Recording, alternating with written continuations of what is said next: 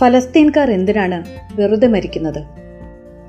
ഡൂൾ ന്യൂസിന് വേണ്ടി ഫാറൂഖ് എഴുതിയ ഒരു ലേഖനം. ഇത് പ്രസിദ്ധീകരിച്ചിരിക്കുന്നത് രണ്ടായിരത്തി ഇരുപത്തൊന്ന് മെയ് മാസം പത്തൊമ്പതാം തീയതിയാണ്.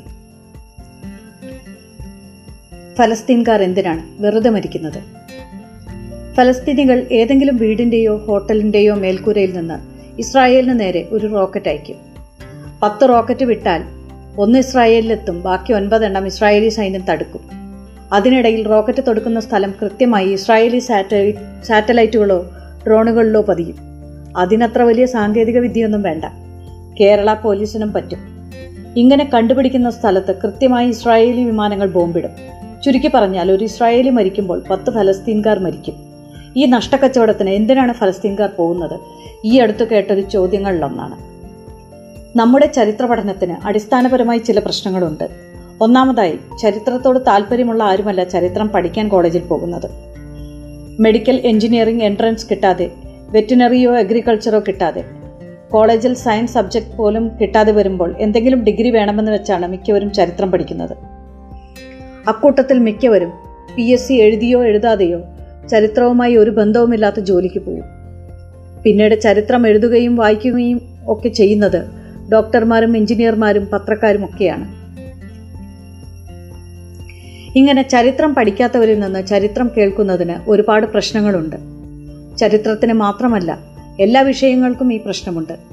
ഉദാഹരണത്തിന് മോട്ടോർ സൈക്കിൾ എഞ്ചിൻ വെച്ച് വിമാനത്തിന്റെ മാതൃക ഉണ്ടാക്കുന്നയാളെ പറ്റി നമ്മൾ പറയുക ശാസ്ത്രജ്ഞനാണ് എന്നാണ്. സയൻസും ടെക്നോളജിയും തമ്മിലുള്ള വ്യത്യാസം ഒരിക്കലും മനസ്സിലാവാത്തവരാണ് നമ്മൾ.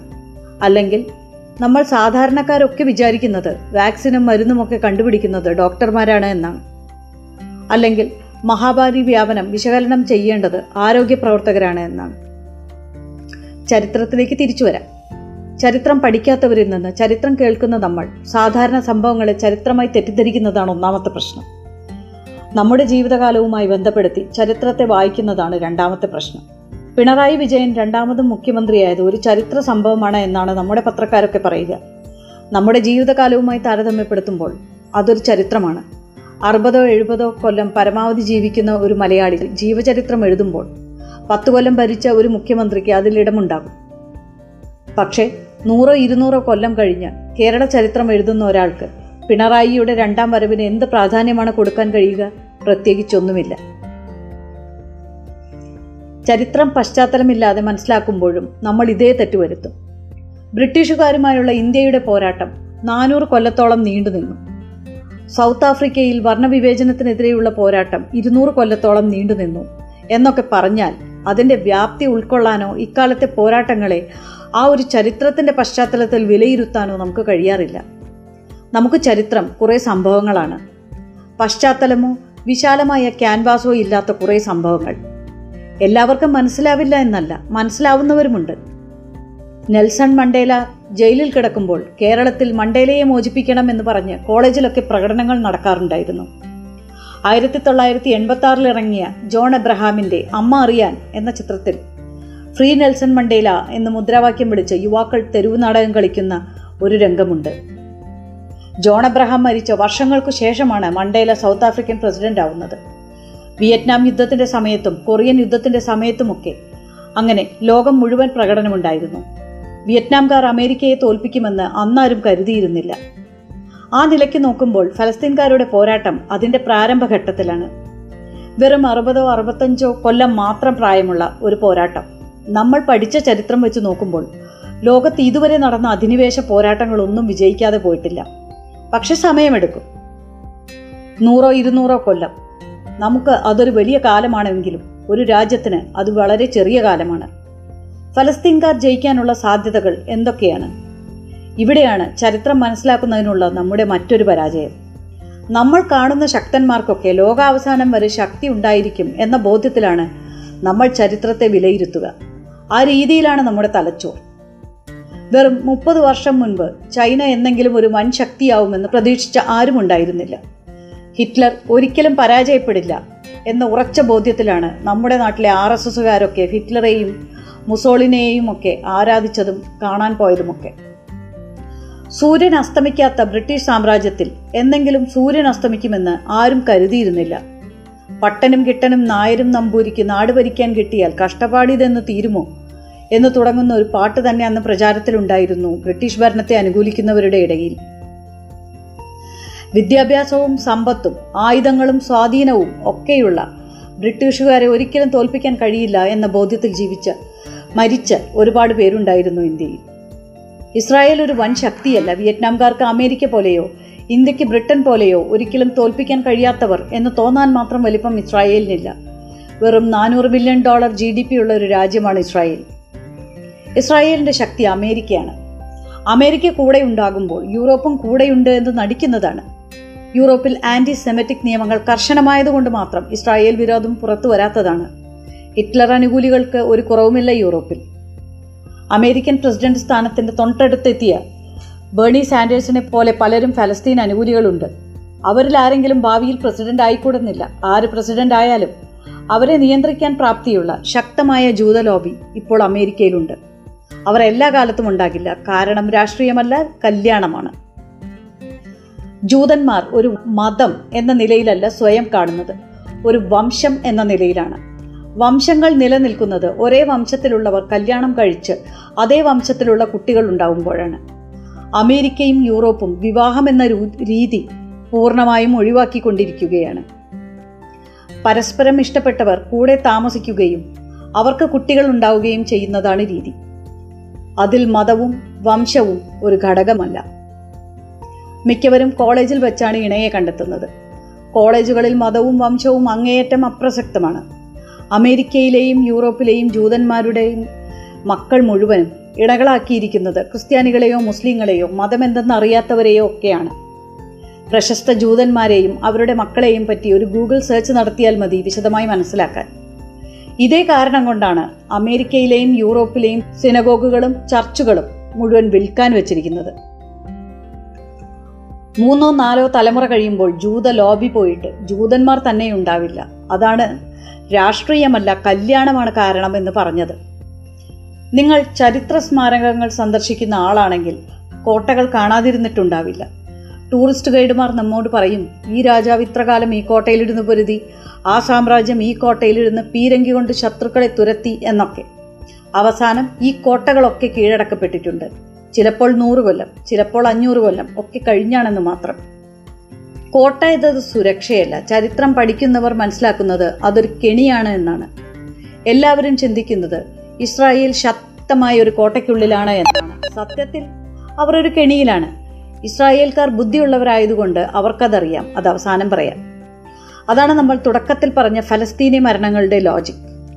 ഇസ്രായേൽ വലിയൊരു കോട്ടയാണ്. ആ കോട്ട സ്ഥാപിച്ചിരിക്കുന്നത് ഫലസ്തീനുകളുടെ മണ്ണിലാണ്. അവർ ആ കോട്ട ആക്രമിച്ചുകൊണ്ടേയിരിക്കും. കോട്ടയ്ക്കുള്ളിലുള്ളവർ പീരങ്കി ഉണ്ടകൾ കൊണ്ട് തിരിച്ചടിക്കും. അമ്പതോ നൂറോ ഇരുന്നൂറോ വർഷങ്ങൾ കഴിയുമ്പോൾ കോട്ട പൊളിയും. അതാണ് ചരിത്രം. അത് ഫലസ്തീനികൾക്കും ഇസ്രായേലുകാർക്കും അറിയാം. അതിന് കൊടുക്കേണ്ട വിലയാണ് മനുഷ്യജീവനുകൾ. അതവർക്ക് പ്രശ്നമല്ല. ഫലസ്തീനി മാതാക്കൾ കുഞ്ഞുങ്ങളെ പ്രസവിക്കുന്നത് യുദ്ധം ചെയ്യാനാണ്. മരണം അതിന്റെ കൂടെ സ്വാഭാവികമായി വരുന്നതാണെന്ന് അമ്മയ്ക്കും കുഞ്ഞിനും അറിയാം. അതിലവർക്ക് ദുഃഖമില്ല. അല്ലെങ്കിലും ഒരു മരണം ദുരന്തവും ഒരു മില്യൺ മരണം സ്റ്റാറ്റിസ്റ്റിക്സുമാണെന്ന് സ്റ്റാലിൻ പറഞ്ഞിട്ടുണ്ട്. അയ്യായിരത്തിനടുത്ത ആളുകൾ ദിവസം കോവിഡ് ബാധിച്ചു മരിക്കുന്നുണ്ട് ഇന്ത്യയിൽ. പക്ഷേ അത് ലോക നിലവാരവുമായി തട്ടിച്ചു നോക്കുമ്പോൾ തീരെ കുറവാണെന്നാണ് സർക്കാർ പറയുന്നത്. മരണത്തെപ്പറ്റി സ്റ്റാലിൻ പറഞ്ഞത് വിശദീകരിക്കാൻ കോവിഡ് കണക്ക് പറഞ്ഞെന്നേയുള്ളൂ. നൂറോ ആയിരമോ ലക്ഷമോ മരണങ്ങൾ ഫലസ്തീനികൾ പ്രതീക്ഷിക്കുന്നുണ്ട്. പതിറ്റാണ്ടുകൾ നീളുന്ന യുദ്ധത്തിന്റെ വില. ഇക്കാര്യങ്ങളൊക്കെ ഇസ്രായേലുകാർക്കും അറിയാം. ജൂതന്മാർക്കുള്ള ചരിത്രബോധം മറ്റാർക്കുമില്ല. രണ്ടായിരം കൊല്ലത്തെ ചരിത്രം ഏത് ജൂതനും നിന്ന നിൽപ്പിൽ പറയും.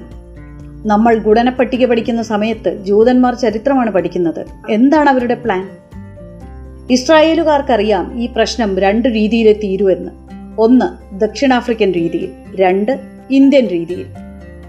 ദക്ഷിണാഫ്രിക്കൻ രീതി എന്ന് പറഞ്ഞാൽ വെള്ളക്കാർക്ക് മാത്രം വോട്ടവകാശം എന്നത് മാറ്റി എല്ലാവർക്കും വോട്ടവകാശം കൊടുത്ത് പ്രശ്നം തീർക്കുക. നിലവിൽ ഇസ്രായേൽ നിയന്ത്രിക്കുന്ന വെസ്റ്റ് ബാങ്ക് ഗാസ ഗോലാൻ കുന്നുകളുടെ ചില ഭാഗങ്ങൾ തുടങ്ങി എല്ലാ സ്ഥലത്തും താമസിക്കുന്നവർക്കും തുല്യ വോട്ടവകാശം.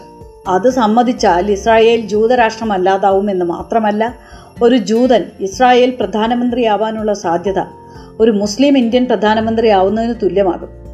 അതേതായാലും ഇസ്രായേലിന് സമ്മതമല്ല. ഇന്ത്യൻ രീതി എന്നാൽ ബ്രിട്ടീഷുകാർ ഇന്ത്യ വിട്ടതുപോലെ.